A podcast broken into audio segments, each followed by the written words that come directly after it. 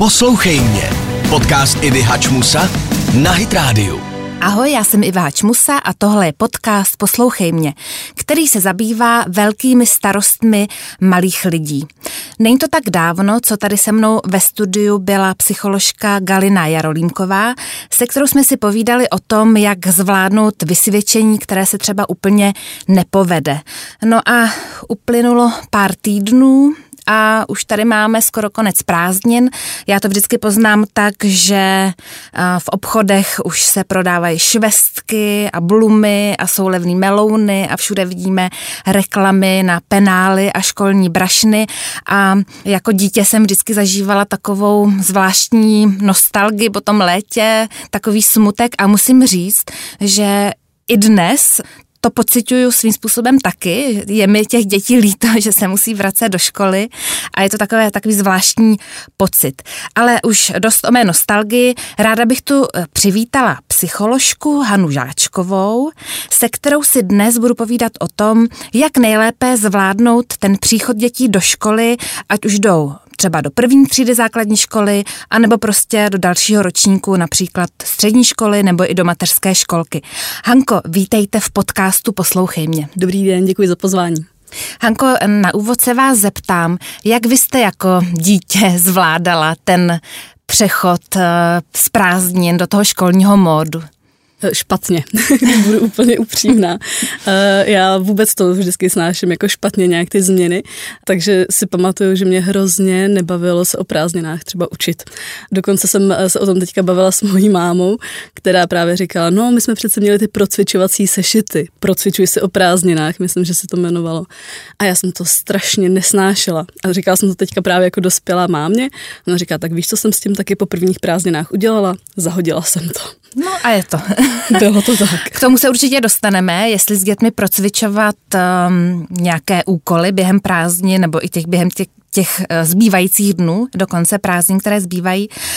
Um, já bych možná začala těmi úplnými nováčky, tedy dětmi, které dosud vlastně uh, do školy nechodily. Pojďme začít těmi prvňáčky, protože řekla bych, že u nich eh, je ta změna taková nejvýznamnější, bych řekla. Eh, dosud chodili teda do školky většina z nich, ale přece jenom ta základní škola přináší úplně jiný režim, úplně jinou zátěž. Co jako rodiče eh, bychom měli dělat, aby ten přechod do té první třídy byl takový co nejhladší, nejméně problematický? Tak eh, ty děti vlastně, jak jste říkala, jo, je to hrozně velký ten přechod, je to velká změna, protože oni, když se budeme bavit o tom běžném proudu toho vzdělávání, tom klasickém vzdělávání, tak vlastně nastupují teďka z mateřské školky, kde byly třeba tři roky nebo třeba jenom rok jo, v té povinné, povinné předškolní docházce, tak nastupují někam na devět let. A z toho se nedá odejít, eh, je to povinný. A ten tlak vlastně na ty děti je, je hodně velký. Vytváříme ho i my jako dospělí, protože děláme tak co, už tam půjdeš, že jo, máš tašku, těšíš se prostě, těšíš se na paní učitelku, jo, to jsou ještě teda ty hezké věci, takže děláme z toho i my jako dospělí velký krok, takže ty děti eh, to tak jako taky vnímají a cítí. Eh, někdy třeba děti dostávají eh, školní tašky už k Vánocům, Jo, a to je přece jenom ještě skoro, nevím, devět měsíců, mm-hmm. devět měsíců do začátku školní docházky, taky se ještě může stát, že ty děti dostanou odklad uh, někde, nebo nebudou připravený, anebo tu tašku úplně zrasej, když budou úplně jako hovorová. Takže někdy už jim to jako zevšední. Jo. Takže třeba když bych se ještě vrátila o rok zpátky, tak já bych jim ty tašky klidně nechávala až po zápise. Jo, až se bude mhm, vědět, že vlastně mhm. nastupují, aby jim to jako tak nějak nesevšednělo. A jako rodič bychom taky měli vědět, že každý to dítě je jinačí. Jo? I když nastupuje do školky, i když nastupuje do školy, tak je fajn vědět, jaký to dítě mám doma. Jestli je to spíš introvertní dítě, jak je na tom s adaptací. Jo? Děti potřebují adaptaci i v mateřské školce, i v té základní škole a podle toho, jaký to dítě je, to můžou být klidně jenom tři týdny, ale i tři měsíce. A proto třeba my říkáme rodičům předškoláků, když k nám přijdou do poradny, že by měli vydržet aspoň do listopadu, do konce listopadu s tím, než budou se vynášet nějaké soudy. U některých dětí je to jasný, očividný, že mají třeba nějaký problém, jsou hodně nezralí, opravdu do té školy ještě vlastně nepatří. To se dá samozřejmě taky řešit s ředitelem školy a tak. Ale je fajn jim nechat nějaký čas, aby zjistili, jak si rozumí s dětma, jak si rozumí s paní učitelkou, jak vlastně zvládají to, že najednou jsou hodnocený ty děti. A to je teda pro rodiče zase velká příprava na to, že někdo hodnotí to moje dítě a že mu taky nemusí jít všechno, jak jsem očekával, což po těch dětech ani jako chtít nemůžeme. Jo? Tam my taky neumíme všechno, ale musíme se s tím nějak jakoby vyrovnat. Takže já bych určitě jako eh, apelovala na to, aby jsme byli na ty děti ty tři měsíce opravdu v klidu, nic se neděje, zkoušíme, je to změna, je to úplně jiný oproti školce. Jo, to hodnocení vlastně ve školce třeba nedostávají. Nakreslí se obrázek, všechno se to vyvěsí prostě v šatničkách, aby rodiče viděli, jak ty děti krásně kreslí a nejsou tam žádný puntíky, černý, červený, žádný jedničky, žádný pětky. A i když třeba ty známky v těch školách, eh, v těch prvních třídách jsou jakoby motivační, spíš většinou, doufám, tak eh, ten tlak na ten výkon tam stejně je. Děti musí sedět, většinou je fajn, že už to teda není tak rigidní, že už se trošku jakoby mění ta struktura té výuky u těch prvňáčků, že to není 45 minut čeština a opisujeme písmenka a nikdo se nesmí ani pohnout, že se to trošku jako ta výuka člení a diferencuje. Takže, takže určitě tohle a ty děti by potřebovaly ještě vědět, jak to v té škole třeba bude probíhat. Jo, když jako, jakou mám o tom představu. Slyšeli už možná něco třeba od starších dětí, nebo chodí někam do kroužků, od starších sourozenců, to někdy může být možná na škodu, ale, ale něco, něco už jako vědí třeba, jo? Nebo, nebo mají představu, nebo mají nějaký strach, obavu. Takže je fajn si s nimi o tom povídat, jestli byli na tom zápise, jako zápis, e, přítomnost dítěte u zápisu není povinná. Mm-hmm. Jo? Takže, mhm. ale jako probíhá to, většinou je to takový hezký rituál, tak jak to v té škole vypadalo, jak se to tam teda představují. Že už dítě ví, do čeho jde. Přesně tak, hmm. jo, co, co si z toho pamatuje a trošku mu to zase jako zvědomit, protože přes prázdniny děti vnímají ten čas jinak, jo, dva měsíce to je strašně dlouhá doba, hmm. takže hmm. jako co si z toho pamatujou, jestli jdou do školky třeba, do školy už s někým ze školky, hmm. a jestli tam budou mít nějaký kamarády, některý děti se přestěhují, takže tam vlastně nikoho nebudou hmm. znát, i na to je fajn se jakoby připravovat dopředu, jak si s tím poradíme, ale když nemáme představu o té škole, tak je fajn si říct, jak to tam vypadá že jsou tam ty židle a lavice a že se třeba hlásíme, jo, když uh-huh, chceme něco uh-huh. říct. A na to si můžeme i hrát. Můžeme uh-huh. si z toho udělat uh-huh. hru, vyzkoušet si, jak vlastně jako se to tam, jak to tam vypadá. Je pravda, že některé děti si rády hrajou na paní učitelku, většinou holčičky, která mám takovou zkušenost. Je to no. tak. Vy jste, Hanko, zmínila takové ty komentáře okolí typu, no jo, už ti to začne za chvíli, nebo oni už se tě tam srovnají v té škole, no počkej, to nebudeš už takhle rozjívený. Nepůsobí to na ty děti špatně, nevyvoláváme těmito poznámkami v těch dětech nějaký pocit, že ta škola je úplná hrůza a nějaký galeje? Je to tak. Vyvoláváme eh, nejenom strach, ale strašný odpor. Třeba já bych do té školy taky nechtěla, kdyby mě takhle někdo strašil. Nebo do práce, kdyby mi někdo takhle před mojí novou prací řekl, jak to tam bude strašný a mi to tam prostě nandají, jak mi to ukážou a že mě srovnají. Já bych tam ani jako nešla. no, takže myslím si, že tyhle ty strašící věci jsou zbytečný, úplně zbytečný, protože to dítě z té školy, jak jsme říkali, nemůže odejít. Musí tam těch devět let jako zůstat. V, v ideálním případě teda. Takže jako tohle bych nedělala, ale s okolím se setkáváme, nezměníme ho, jenom tak. Takže když už tyhle ty věty jako přijdou, jakože přijdou, jo, budou to babičky, tetičky, přesně nějaký jako, a nebo náhodní lidi okolo, když uvidí, mm. že se kupuje prostě penál, mm. tak jako začnou a tak. Takže eh, já bych pak to asi jako nehodnotila, proč to ten člověk řekl vůči tomu dítěti, ale řekla bych tomu dítěti, no oni teďka říkají, věď, takovýhle věci, hele, já nevím, nevím, proč to říká, já myslím, že to klidně může být i legrace a hlavně, že to spolu zvládnem. Pamatuješ, jak jsme se učili tu básničku do té školky, jak jsme to společně hezky zvládli, tak s tímhle s tím ti taky pomůžu, když budeš potřebovat. Že jako vlastně nehodnotíme to, co říkají ty lidi, protože s tím si hod nemůžeme dělat mhm. hlavu, mm-hmm. ale můžeme to trošku zvládnout zase nasměrovat uh, jiným směrem v tomhle tom. A takže já bych tyhle ty věci tam rozhodně ponechala mm-hmm. takovým otevřeným. Právě posloucháte podcast Poslouchej mě. V žádném případě děti školou nestrašte. Nepoužívejte věty jako počkej, za týden už ti to začne, nebo ve škole už si tě pěkně srovnají. Zároveň připravte dítě na to, že může chvíli trvat, než si v první třídě nebo třeba nové škole zvykne. Děti mohou být příchodem nového školního roku nervózní nebo plačtivé. Ujistěte je, že jste tu jako rodič pro ně a že to společně zvládnete. Zkuste je naplnit optimismem a dobrou náladou. Co když má některý z našich posluchačů nebo posluchaček doma dítě, eh, které za chvíli půjde do školy a bojí se z nějakého důvodu, možná proto, že právě slyšelo od okolí, že škola je strašná, a nebo je zkrátka úzkostlivější, třeba mělo už problémy ve školce s adaptací. Jak ho co nejlépe povzbudit, jak se chovat k takovému dítěti? To tam eh, rozhodně být může, může to být z různých důvodů, takže my musíme vlastně ten důvod rozklíčovat.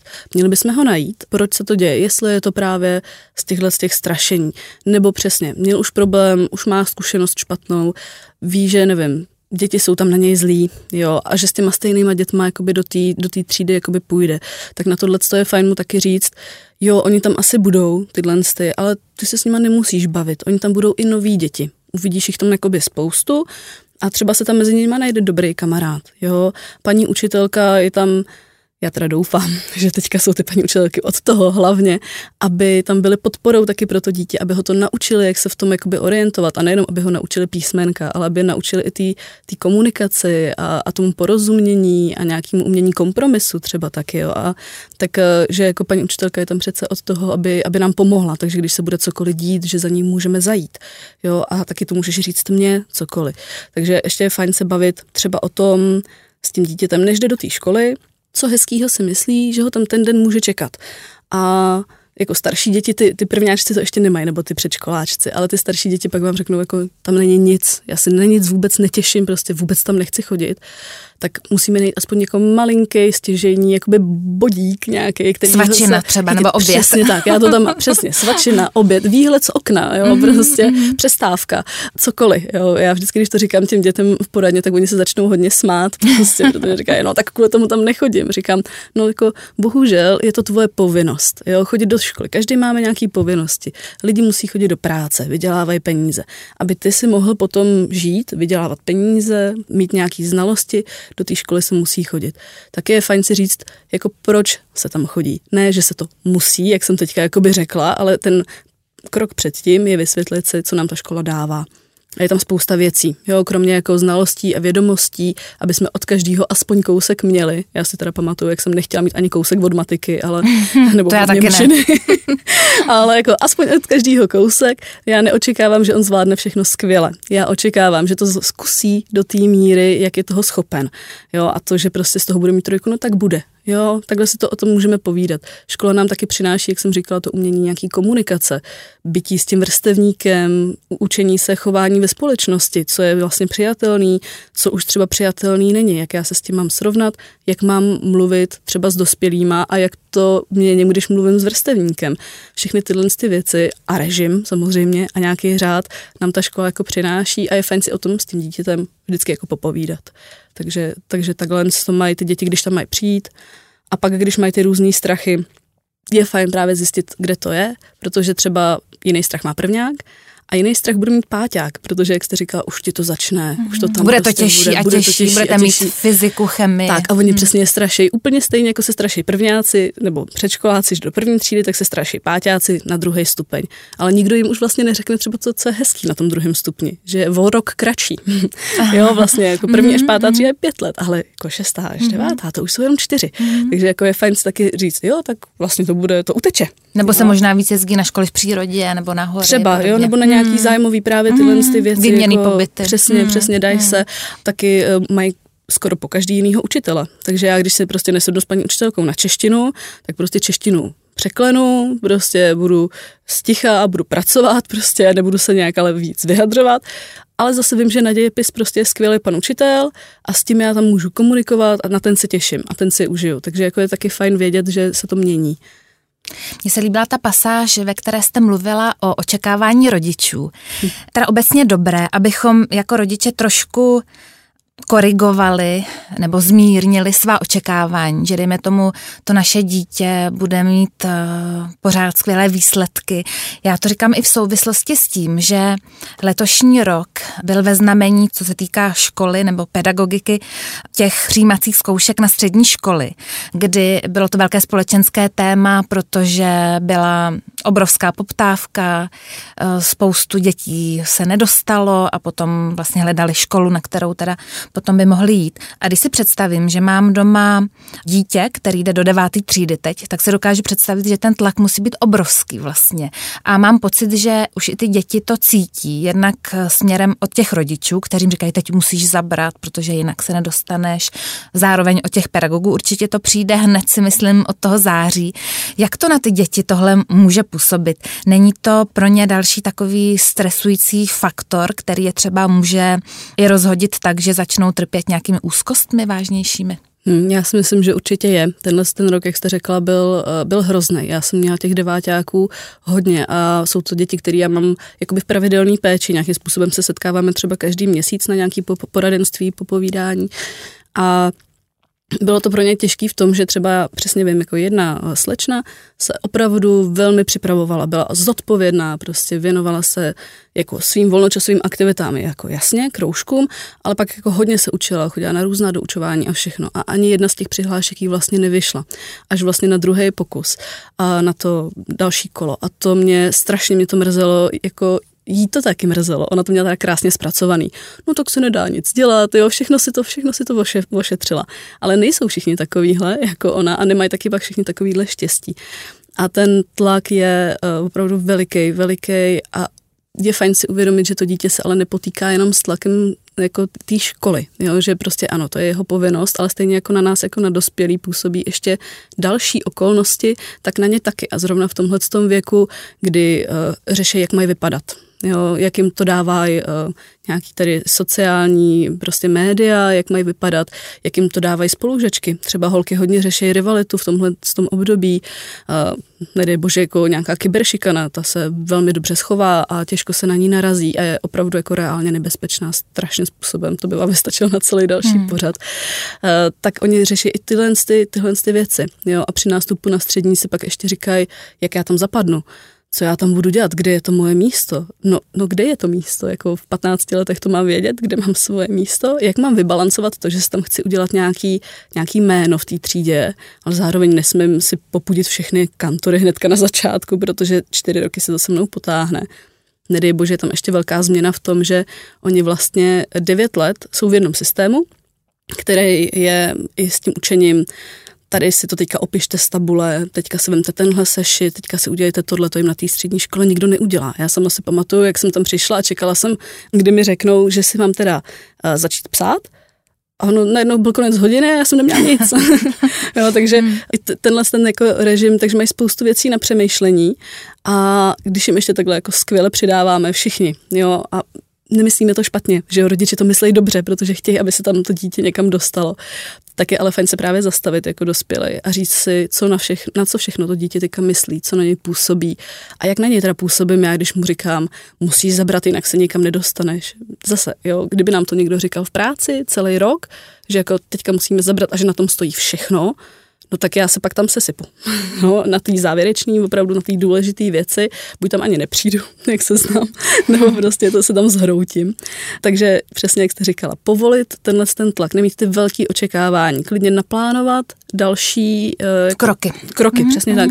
Co bude, když náhodou? Mm-hmm. Jo, já se opravdu zlobit nebudu. Jo, chápu, že sám na sebe třeba bude člověk naštvaný, Jasně, jako ale uděláme pro to všechno, aby jsme s tím mohli dál jakoby pracovat spolu. Jo, my potřebujeme ty děti vést k nějaký samostatnosti, k odpovědnosti taky za svoje činy, jo, což je třeba přesně to, že tak se, ne, se neučil, neučil, neučil, no a teďka se jako divím, že jo.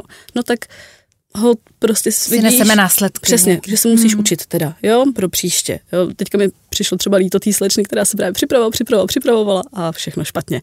Jo, ona teda nakonec dobrý, ale eh, je, je fajn si přesně tyhle ty věci jakoby říct, ale nenechat je v tom samotný. Jo, jako tím, že je vedeme k té samostatnosti, ale dáváme jim to bezpečí, že se můžou kdykoliv přijít zeptat, poradit, pobrečet si, postěžovat si, klidně zanadávat, jo, protože tak už jim 15 třeba jsou velký, tak prostě jako můžou říct, jak je to všechno jako štve na tom světě, tak my, my je tím učíme vlastně, že můžeme o těch věcech mluvit, že když o nich mluvíme, tak je to v pořádku a že i jako dospělí, přece když potřebujeme s něčím pomoct, tak se obrátíme na někoho, kdo už o tom něco ví. Jo, když jsme nemocní, tak jdeme k doktorovi, protože sami prostě si asi neporadíme. Jo. Když potřebujeme pomoc s naší psychikou, tak jdeme třeba k terapeutovi, on nám s tím pomůže to rozklíčovat. Takže tím učíme vlastně i do života, že můžou přijít a že v tom nemusí být sami, ale že jsou samostatní. Mně se na tom líbí, že vlastně jim dáváme i najevo, že vždycky existuje nějaké řešení, nějaký plán B, že když to třeba nevyjde na tu jednu školu, možná někdy ani na tu druhou, tak pořád jsou nějaké možnosti. Že mně připadá, že někdy média, možná to dělají učitelé, rodiče, do nějaké míry, jako kdyby to měl být konec světa, když se to dítě nedostane na tu školu, což mi připadá vůči těm dětem hrozně nefér. Je to tak, úplně se mi líbí, jak jste to řekla, protože já na to často myslím a hodně to těm rodičům i těm dětem v rámci třeba kariérového poradenství, kterých poradně taky děláme, tak jim to říkám, že uh, jestli pamatuju sama, jaký to byl jakoby tlak a jak jsem si myslela, že když se nikam nedostanu, tak všechno končí, všechno a že to tak není. A že máme jako na výběr a že žijeme v dobré době, kdy prostě může, jako krom toho, že můžeme jít na školu, což je teda skvělý, kterou ve výsledku často se neplatí, nejsou to často soukromé školy, takže to vzdělání je prostě nějakým způsobem dostupný pro všechny. A takže si můžeme právě říct, no tak já jdu prostě na školu, nevím, co od ní úplně čekám, ale tak asi by se mi tam líbilo. No a během prvního ročníku zjistím, že jsem se ale opravdu teda jako netrefil, že jsem měl úplně milnou představu, že nevím, mě oklamali prostě, protože hlásali něco a dělali něco jiného, tak to řeknu těm rodičům, že tam nejsem spokojený, nejsem šťastný, nebo zjistím nějaký svoje nové vlohy a můžu to změnit. Jo, nemůžu to měnit teda každý rok, jasně, ale není to jako bezvýchodný.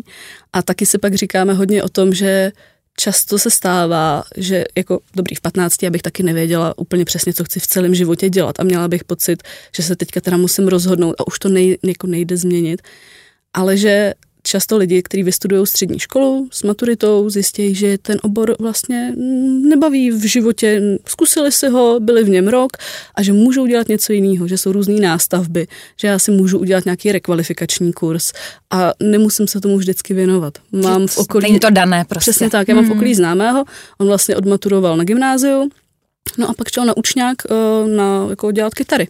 A živí Hezký. se tím doteď. Jo, je to prostě, a přitom všichni říkají, no musíš na vysokou školu, takový šikovný kluk. A on prostě si stál zatím a myslím si, že je v tomhle tom velmi jako schopný. Taky mám takový příklad nebo dva. Můj bratranec vystudoval střední hotelovou školu, nebavilo ho to, a tak si udělal učňák na uměleckého kováře, je no. velice úspěšný. A moje neteř, která šla na obchodní akademii, protože tam šla její nejlepší kamarádka, nebavilo jí hmm. to, zjistila, že nějaké účetnictví, ekonomika vůbec jí to nebaví a že naopak eh, v sobě našla nějaké výtvarné vlohy a potom vystudovala eh, uměleckou školu v Bechyni, keramiku. No tak Takže to, to, to jsou, jsou přesně ty krásné, krásné hmm. případy a ještě k tomuhle tomu si neodpustím takovou drobnou poznámku, že často rodiče říkají, přece nepůjde na učňák.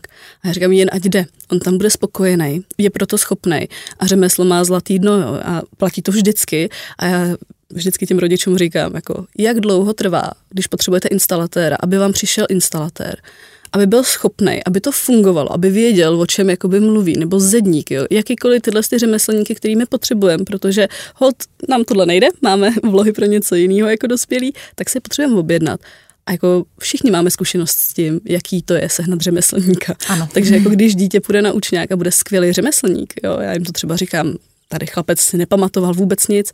Říkám, hele, ty jsi výborný na ruce, ale když si nebudeš psát, v kolik k těm lidem máš přijít a co jsi jim vlastně slíbil, tak prostě si tě příště nikdo neobjedná. Říkám, je to maličkost, to se naučíš prostě, jenom si musíš dát nějaký systém a řád a prostě budeš, budou ti líbat ruce, jako utrhnout tě, jo, když budou potřebovat. Takže si myslím, že třeba by i rodiče nemuseli mít zbytečně vysokou ambici. Každý nepotřebuje mít nutně střední školu. Učňáky jsou opravdu mm, přínosný, když jako vybereme dobrou školu, když ty rodiče myslí na to, co tomu dítěti to může dát, jak je v tom šikovný, nemusí být každý vysokoškolák, opravdu ne. Je tedy dobré, abychom věděli, k čemu to dítě směřuje, tak nějak nejpřirozeněji navštívit právě nějakou pedagogicko-psychologickou poradnu a tam se poradit? Když nevíme, jako některé děti vědí, jo, některé děti se prostě věnují dlouhodobě, nevím, chodí na dramaťák od první třídy a vědí, že chtějí zkusit herectví, tak tam jako není asi úplně problém. A někteří rodiče ty děti jako znají, jo, spíš uh, ještě bývá problém to, že do, do dětí vkládají ty svoje nenaplněné touhy a ambice, že jako si řeknou, no ale jako já jsem tenkrát chtěl jít na tu matematickou, prostě tak tam půjde von, jo, a to není asi rozhodnutí toho dítěte. Určitě můžou, rozhodně ty poradny, eh, každá poradna má jako někoho, kdo dělá kariérové poradenství takzvané a je někdy fajn třeba na konci osmi, nebo v půlce osmičky už můžou, jo, protože ono se to postupně sice bude profilovat, ale součástí toho kariérového poradenství je třeba intelektový test, aby jsme zjistili prostě, jaký je intelekt toho dítěte, kam vlastně může a co už by pro něj bylo třeba nedosažitelný v tom vzdělání, jaký má teda vlohy, nějaký osobnostní rysy. Právě třeba je přihlídnout i k té extraverzi, introverzi, protože asi introvert nepůjde dělat prostě hnedka, jako kde bude v každodenním kontaktu s 50 tisícem lidí, a, ale jako neříkám, že nejsou výjimky, některý to baví. Takže jako všechny tyhle ty věci, eh, ty studijní výsledky, to, jak umí trávit svůj volný čas, jestli třeba má nějakou schopnost už seberegulace, nějakýho, nějaký zodpovědnosti, protože někdy ty děti pak už musí třeba i na internát, takže je všechno tohle k tomu je fajn přihlídnout a ta poradna vám s tím rozhodně pomůže. A to dítě předtím třeba v té poradně ani nikdy nemuselo být. To mi občas jako rodiče říkají, jenom my jsme jako nic nikdy nepotřebovali a nevadí, že jsme tady teď. Říkám, to je skvělý, že jste nikdy nic nepotřebovali, super a je fajn, že jste tady teď. Právě posloucháte podcast Poslouchej mě. Dávejte dítěti možnost mluvit o svých pocitech a očekáváních ohledně školy. Dejte mu najevo, že jeho pocity jsou důležité. Obavy nezlehčujte. Připravte dítě na to, že škola přinese změny. Buďte trpěliví a podporujte ho při adaptaci na nové prostředí a pravidla. Pojďme teď zpátky k tomu přechodu z prázdnin do školy. Vy jste, Hanko, zmínila um, režim ten právě si myslím, že je trochu kámen úrazu pro některé děti, protože vím z vlastní zkušenosti, ano, pro některé rodiče, vím z vlastní zkušenosti synově 15, jde teď teda na střední školu od září a jak si, nevím, jestli to můžu říct takhle do éteru, ale snad jo. Zvykl si, že chodí spát třeba po půlnoci. Hmm. Rekord má asi ve dvě nebo v půl třetí ráno a spal do půl jedný. Hmm. Jo, tak teď už teda poslední týden už se snažím, aby chodil spát dřív a vstával dřív. Ale jak vlastně, jak moc je to důležité, aby ty děti už si třeba ten poslední týden prázdnin zvykly, že zkrátka budou vstávat mnohem dřív a že dejme tomu možná i trošku mít toho mobilu a toho mm-hmm, počítače. Mm-hmm. Jo, eh, řekla jste to vlastně moc hezky a je to i to, co já říkám vlastně rodičům běžně, že ten poslední týden, eh, jako je nástupní týden pro učitele, tak je takový nástupní týden jako pro děti, takový neutrální, nultý týden prostě, kdy my nemusíme jako nutně se učit a drtit něco, jo? můžeme se opakovat, ale přesně upravit tenhle ten režim, ten režim je důležitý, to všichni víme. I pro miminka je důležitý režim. I nám docela dobře dělá, když máme nějaký režim a víme, jak se v tom světě, který je rychlej, dynamický, jak se v něm máme orientovat. Takže jako režim nám dává bezpečí a nějakou jistotu a to potřebují ty děti taky. Jo? A tak ty menší děti to mývají poměrně snaží s tím režimem, protože jsou zvyklí, že prostě se večeří, pak se čistí zubky, vokoupou se, nějaká pohádka a jde se do postýlky. U těch starších se to samozřejmě jakoby rozvolňuje, ale ten týden před tou školou je určitě fajn si tyhle ty režimy zase zkoušet vracet uh, zpátky do toho fungujícího módu, tak jak jsme byli jakoby zvyklí. Jo? To přesně neznamená to, že já musím chodit spát v 9 a stávat v 6, když mám ještě pořád prázdniny, ale znamená to přesně, jak jste říkala, jdeme trošku dřív prostě spát a trošku dřív jakoby vstáváme, aby se to pak nebyl ten obrovský šok, protože já si dokážu představit, že v tomhle případě, jako je mi 15, chodím spát prostě pozdě, vstávám pozdě a je mi v tom dobře, tak potom najednou ta škola, já bych aspoň měsíc byla ještě úplně rozhozená, mm. ale oni už jako jedou. Jo, mm. Takže mm. Takže je to důležité si to takhle upravit a říct si to. A oni vám často řeknou, eh, i ty menší děti, že nejsou ale unavený, že se jim jako spát jako nechce. A my můžeme říct, eh, úplně tě chápu. Jo, mě by se možná teďka taky nechtělo, ale protože už to potřebujeme takhle zase vracet k té škole, tak uh, pojďme teda do postele a můžeš si tam číst, uh, můžeš si něco, nevím, vymýšlet nějaký příběhy v hlavě, všechno bez těch telefonů, tabletů a notebooků už, protože kromě omezování toho modrého světla před spaním, ten, ono je to zákeřný, jo, ono když koukáte prostě na video, tak pak posunete k dalšímu videu s pejskem, tamhle je kočička, prostě přesně tak, a jako, ale nekontrolovatelně naprosto, protože to je a ještě jedno video a ještě jedno video a to ty děti sami často říkají a já myslím, že řada dospělých s tím má ano. problém ukontrolovat ten svůj čas na těch uh, veškerých jako audiovizuálních uh, technice. Takže je důležité, aby v té posteli ta postel už byla jako pro tohle večer jenom jakoby pro to čtení, pro ten společný, nebo pro to, aby se tam odpočívalo. To mi říkala vždycky máma, tak aspoň odpočívej. Mě to odpočívání tak nudilo, že jsem usnula, takže ono to výsledku, ten přínos to má. Jo. Ale je fajn si s těma dětma, i s těma menšíma se to dá, a o tom popovídat, co ten spánek nám jakoby přináší, proč je důležitý, proč je důležitý pro tělo, kdy je kvalitní, kdy kvalitní není. On totiž je kvalitní, jako když je tma třeba, to málo lidí jakoby si vlastně uvědomuje a nechává tam celou noc svítit nějaký noční světýlko třeba, a to já chápu při začátku, když se děti opravdu bojí, tak rozhodně můžou mít tuto tu podporu a můžeme si ukázat, že v každém stínu není jako bubák, protože jsme ho prolezli, ale musí se pak vypnout, protože jinak jako mozek přestává tvořit, nezvládá tvořit prostě ty uh, chemikálie, které potřebuje. Takže i všechny tyhle ty věci je fajn si zjistit, je fajn o nich vědět a je fajn těm dětem říct. A i ty malí děti docela chápou, protože jsou jako houby, oni to chtějí vědět. Oni to chtějí vědět. Jako je tam někdy takový to období proč. Mm-hmm. Že? Mhm, Takže mm-hmm. proč, proč, proč. Jako, můžeme se zeptat, proč myslíš? Mm-hmm. Tím se jako vlastně trošku vyvážeme z toho cyklu a proč, protože oni můžou něco vymyslet, mm-hmm. nebo řeknou nevím a my jim to vysvětlíme. Jo?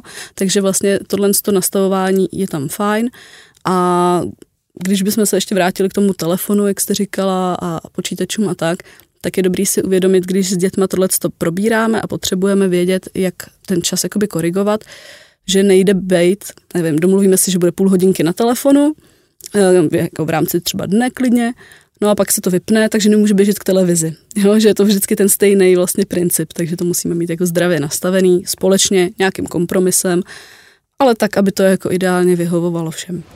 Právě posloucháte podcast Poslouchej mě. Pokračuje podcast Poslouchej mě, ve kterém se dnes zabýváme tím, jak co nejlépe zvládnout příchod dětí do školy. Ve studiu je tu se mnou psycholožka Hana Žáčková. My jsme narazili na odpočinek a mě napadá, jestli děti nepotřebují odpočinek právě i během těch eh, školních dnů a měsíců. Připadá mi, že některé děti jsou zahlcené. Jednak chodí do školy, potom jsou, dejme tomu, některé v družině ale pak často mývají ještě nějaký kroužek a někdy se diskutuje o tom, kolik těch kroužků je vlastně optimálních. Setkala jsem se třeba i s tím, že to dítě mělo, dejme tomu, čtyři kroužky týdně a potom se maminka třeba divila večer, že to dítě už nechce dělat úkoly, je plačtivé, unavené, mrzuté. Co si o to myslíte? Jo, jo, čtyři kroužky týdně je docela normální bilance ku podivu, jo? že já když se tam zeptám těch dětí, jako co, co děláš ve volném čase, máš nějaký kroužky, koníčky, tak oni ukazují na prstech. V pondělí mám tohle, v úterý tohle, ve středu tohle, ve čtvrtek tohle, v pátek tohle a v sobotu mám zápas. Jo, a najednou tam není vůbec jako žádný volný čas. Takže já si myslím, že eh, třeba vůbec není vhodný mít dva kroužky eh, za den, jako dejme tomu, že pokud by se jednalo, že má angličtinu a pak si jde odpočinout na keramiku a, a je to něco, co to dítě baví a není to jako povinnost, protože to, co nám má přinášet radost, nemůže být povinnost, tak eh, je, jako tohle by se ještě třeba zvládlo. Ty děti jsou individuální, takže je fajn si říct jako dobrý, tak moje dítě je naprosto hyperaktivní, má tolik pořád energie, takže já ho můžu dát jakoby na víc kroužků, ale ne jako přehltit, protože oni ty děti jako nemají jako nekonečný zásobník. Ono se to někde odrazí a to je přesně, že se to většinou odráží v tom, že už se nemůžou pak učit. Že se nechtějí učit, co se ta vstekají všichni, mm, rodiče i děti, u toho většinou. Takže já bych rozhodně, když je to možný, byla za volný víkendy, ale chápu, že tam někdy občas jsou nějaký zápasy nebo, nebo nějaký uh, soutěže a tak, uh, takže to se někdy musí. Ale v tom týdnu bych nechala aspoň dva dny jakoby volný. Takže jako ze sedmi dnů čtyři nějakým způsobem volný bych klidně nechala. Uh, Chápu, že třeba rodiče, jak jste říkala, děti jsou v družině, někdy jsou i v ranní družině. Někdy jsou prostě od sedmi do osmi v družině, pak jsou ve škole, pak jsou v další družině, pak běžejí na kroužek a pak se mají vrátit a dělat úkol. Jo? A sotva si vyčistí zuby, tak musí jako do postele. Tak krom toho, že nemají žádný čas pro sebe, ke kterému bych se ještě chtěla vrátit, eh, tak oni nemají čas ani s tou rodinou protože to, že trávíme čas jako rodič s dítětem u učení, není hezký společný strávený hmm. čas. Většinou je to ta povinnost, ale my potřebujeme taky jako rodič s tím dítětem mít nějaký čas, kdy mu věnujeme plnou pozornost v něčem, co to dítě baví. Takže jako tam je to důležitý. No a ještě ten volný čas u toho dítěte je taky fajn v tom, že když oni mají třeba už omezený telefon, omezený počítač a nudějí se, to já to miluju, když se děti nudějí, protože pak jsou kreativní. Uh-huh. Jo, měla jsem chlapečka, který kdyby neměl zakázanou v tu chvíli techniku, protože teda byl závislý, takže všechno muselo pryč. A tak by nevzal do ruky štětec a nenamaloval by obraz a on na sebe byl pišnej a maminka byla pišná a já jsem na něj byla pišná a bylo to vlastně krásný, ale jako jeho by to nenapadlo, kdyby byl zahlcený. Takže je fajn a je to nutný vlastně mít ten volný čas jen tak jako bejt sám a já si vymyslím, oni nejsou hloupí ty děti, takže oni si vymyslejí často, co mají dělat. Mimochodem, jakou část dne by měly zabrat domácí úkoly?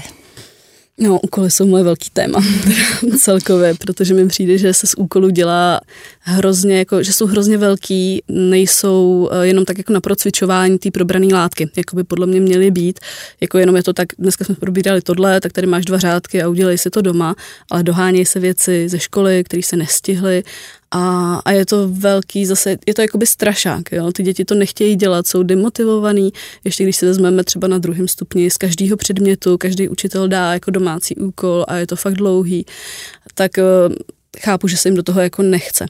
Takže jakoby ten čas strávený u těch domácích úkolů je asi závislý hodně na tom, jak jsou ty děti teda schopný, jak jsou jako individuálně no, v tom zrovna nastavený. Ale je fajn myslet třeba na takzvanou křivku výkonnosti, kdy teďka úkoly se dělají nejčastěji mezi 17. a 18. hodinou, ale to je ten největší útlum zrovna v tu dobu, Aha. kdy to jakoby může se s tím dítětem dělat. Jo? Jako ona křivka výkonnosti začíná v 9 hodin ráno, takže v 8 ještě ty děti jako vlastně se tak trochu rozjíždějí. Od 9 do 10 to tak nějak funguje. Po 11. to klesá, 12 a 13. je útlum, pak to zase stoupne, 14, 15, po 16. to klesá, 17, 18 nejhorší a pak už se chodí spát jo, u těch malých dětí ve výsledku. A velký ještě zvládnou 20 uh, eh, až 21, mají mm-hmm. další jakoby ten nástup toho, že jako středoškoláci se učí večer v noci a tak. Takže oni to mají trošku jako jinak. Ale tyhle ty malé děti to potřebuju, jako je fajn, jako já chápu, že to musíte dělat v tenhle ten čas, protože nevím, jste i samoživitel, nemůžete prostě odejít z té práce dřív, musíte to dítě nechat v té družině a jako jediný čas je mezi 17. a 18. Ale v tu chvíli je nutný přihlídnout k tomu, že to dítě opravdu tu kapacitu nemá. Že to není, že nechce, ale že nemá. Takže když už vidíte, že je unavený a vyřízený a už prostě po deseti minutách opravdu nevydrží, tak je fajn si tohle zreflektovat, tomu dítěti říct, hele, už je to dlouhý, vidím, že to tělo se chce hejbat, tak uh, se teďka zvedneme, prostě proběhni se napít a zase se k tomu vrátíme. A ono to zní jako, že s těma pauzičkama eh, hodně prodloužíte to učení. Ale ve výsledku to tak není, protože ten, ehm, to když ho přemlouváte a ono nechce a pláče a je vsteklý a právě vy jste vstekla a, a všechno jde takhle, takže vy vlastně strávíte mnohem víc času tím přemlouváním a těma nervama, než když si dovolíte udělat tam dvouminutový pauzy mezi tím, pětiminutový, jako když jsou ty děti hodně malí. Takže já si myslím, že tohle je třeba fajn na tohle to přihlížet. Takže konkrétní dobu jako bych u těch úkolů jako neurčovala, spíš podle té schopnosti. Mm-hmm ale když mi jednou maminka řekla, no my nad tím sedíme dvě hodiny, no tak to jsem si představila, jak já sedím po práci, nad prací ještě dvě hodiny a jak moc mě to baví. To je hrozná představa. Že ještě bych chtěla probrat jedno téma, Hanko. Rána, školní rána. Myslím si, že to, to je takový, mm, taková věc, na kterou se moc rodičů netěší. Ta rána bývají často chaotická, vím to taky z vlastní zkušenosti, zvlášť teda na tom první, prvním stupni základní školy, kdy jsme zkrátka nestíhali. Bylo jedno, v kolik jsem si nabudila, ale byl to na, naprostý chaos. Tady to si oblíkni, tohle si sněz. Potom jsme odcházeli stejně na poslední chvíli a syn si zavazoval tkaničky jako želva prostě, nebo mm. lenochod, jako úplně tím nejpomalejším tempem, takže i já jsem občas vybuchla. Jak předej tady těm chaotickým ránům? Připravovat si třeba dopředu nějak ty věci? Určitě jo, ale chtěla bych eh, vás podpořit v tom, že vybouchnout je prostě, že se to lidem fakt jako stává, jo, jenom je fakt fajn, fajn si to zreflektovat s tím dítětem, proč se mi to vlastně teda stalo, jo, a že jsem to nemyslela špatně. Takže jako i, i ty rodiče všechny v tomhle tom jako chápu a, a vím, že všechno, jak se to namaluje, vždycky jako by nefunguje. Ale přijde mi, že to máte všichni jako eh, všechno stejně, takhle vždycky ty uh, rodiče s těmi dětmi ráno, vždycky tam něco se zadrhne tak je to přirozený. Jo, prostě nemůže nám všechno fungovat na světě takhle. Ale jak tomu můžeme co nejvíc předcházet, jak jste říkala, je třeba připravit se snídani klidně, buď Dobře, může tam být někdo, kdo ráno vstává rád. Jo, někdo z rodiny, tak může připravit snídani, jo, ale můžeme si ji připravit teda večer a jenom si dáme prostě na boty lísteček svačina a může být prostě v ledničce a já si pro ní jenom musím dojít. Stejně tak jako taška by měla být připravená z druhého dne, můžeme si udělat hromádku s oblečením, jo. Ono se to pak diferencuje na tom druhém stupni, se často holky třeba budí s tím, že si chtějí vzít zrovna něco jiného, než si připravili večer, ale to už se zase učíme pracovat s tím časem, to je jako v pořádku. Takže když si připravíme nějaké věci večer dopředu, ale my to můžeme udělat i pro sebe jako pro dospělí, jako pro rodiče. Já si můžu taky připravit svoji hromádku s oblečením. A ten uh, režim a ten řád nás vlastně by vrací k tomu času, že já už vím, že jakmile vstanu, tak první, co jdu, každý to má jinak. Já si jdu třeba vyčistit zuby, teprve potom se jdu oblíct, teprve potom se líčím, kosmetika, takovéhle věci a kabelku už mám připravenou z druhého dne. A vím, že mi tohle to zabírá 20 minut a můžu jako jít. Když se zbudím dřív, je to super. Ale musíme si to jakoby nastavit a musíme se to naučit. A ještě téme takový nešvar mi přijde. Někomu to funguje, ale často spíš mi lidi říkají, že mi to nefunguje a že to stejně dělají. A to jsou odkládání budíků. To je pět, šest nařízených budíků po deseti minutách. Takže vy si narušíte už ten kvalitní spánek, kterým ještě jakoby spíte, tak už hodinu třeba dopředu máte rozbitý, protože po deseti minutách neustále odkládáte budík. Jsme unavený, jsme naštvaný, stejně nevstanem prostě, protože víme, že jsme se ho nařídili o hodinu dřív. Takže mm, já mám poruchu pozornosti, ale mě třeba pomohlo nařídit si jenom jeden budík a na něj já vstávám. A v žádný Prostě jinou možnost nemáte. Přesně. Musíte já si ho nařídím vstát. na tu nejposlednější, já rada spím, takže já si ho nařídím na tu nejposlednější dobu a hmm. musím vstát. A myslím si, že když si člověk jakoby nastaví ten režim, že ví, kde má svoje limity, takže to jako pak může zvládnout v tomhle tom. A že je fajn to učit i ty děti od malička. Jo, děláme to takhle, ale jak říkáte, někdy ten čas prostě stejně nestačí a stejně to trvá vždycky dlouho, i když stáváme třeba o dvě hodiny dřív. Když jsme u těch rán, doporučujete, Hanko, aby děti snídali, protože některé děti zkrátka tvrdí, že hlad nemají ráno, že si dají třeba až potom svačinu ve škole. Máme je nutit do toho jídla? To je taková vachralatá otázka. Myslím si, že veškerý výživový poradci by vám řekli, že jako ta pravidelnost je v tom jakoby důležitá ale třeba můj žaludek nefunguje. Prostě ráno, jakmile vstanu, musela bych mít hodně toho času, který já radši věnuju spaní. Takže uh, myslím si, že se můžeme domluvit. Dobře, doma teda nesnídej, ale tady máš tuhle tu housku a sníší před, školo, uh, před hodinou, ještě si sedneš, budeš ve škole o pět minut dřív a sníš tu housku. Je to takhle, ta snídaně jakoby může být. Protože věřím tomu, že některé ty děti hlad jako nemají, nechce se jim, nejde to a není to jako nějaká rozcapenost, ale fakt to jako nefunguje. To, to břicho by to nepřijalo tak je fajn si říct, dobře, co pro to uděláme, nebo tady máš aspoň kakao. Něco, co ho teda trošku zasytí, aby mu nekručilo v břiše, nebo jestli mu stačí prostě ke snídani hruška, rajče, něco. Můžeme jako něco, něco najít, ale jako úplně s prázdným žaludkem celou první hodinu bych jako asi nevydržela. Dobře, tak pojďme tématem snídaně dnešní podcast Poslouchej mě uzavřít, Hanko. Jenom možná bych vás ještě poprosila na úplný závěr, jestli byste měla nějaký třeba hezký vzkaz vůči rodičům i dětem na ten začátek školního roku. To je, to je hezký. Já bych jim všem přála samozřejmě, aby ten vstup byl co nejúspěšnější, ale zároveň bych jim přála i to, aby dokázali upustit z toho tlaku, i který je na něj vyvíjený na rodiče, společností, na děti, rodičema a společností, paní učitelkama a tak, aby jsme v tom všichni mohli být autentický, aby jsme si klidně mohli říct, dobře, tohle nevyšlo, nevadí, půjde nám něco jiného. Jo, a že každý máme věci, které se nedají zaplatit a nedají se ohodnotit třeba známkou, jako třeba smysl pro spravedlnost nebo dobrý vychování, tak je fajn i na tyhle ty věci jakoby myslet, že to dítě má kvality, ale nemusí se projevit třeba zrovna ve škole známkou. To je krásný vzkaz na závěr, Hanko, děkuji za něj.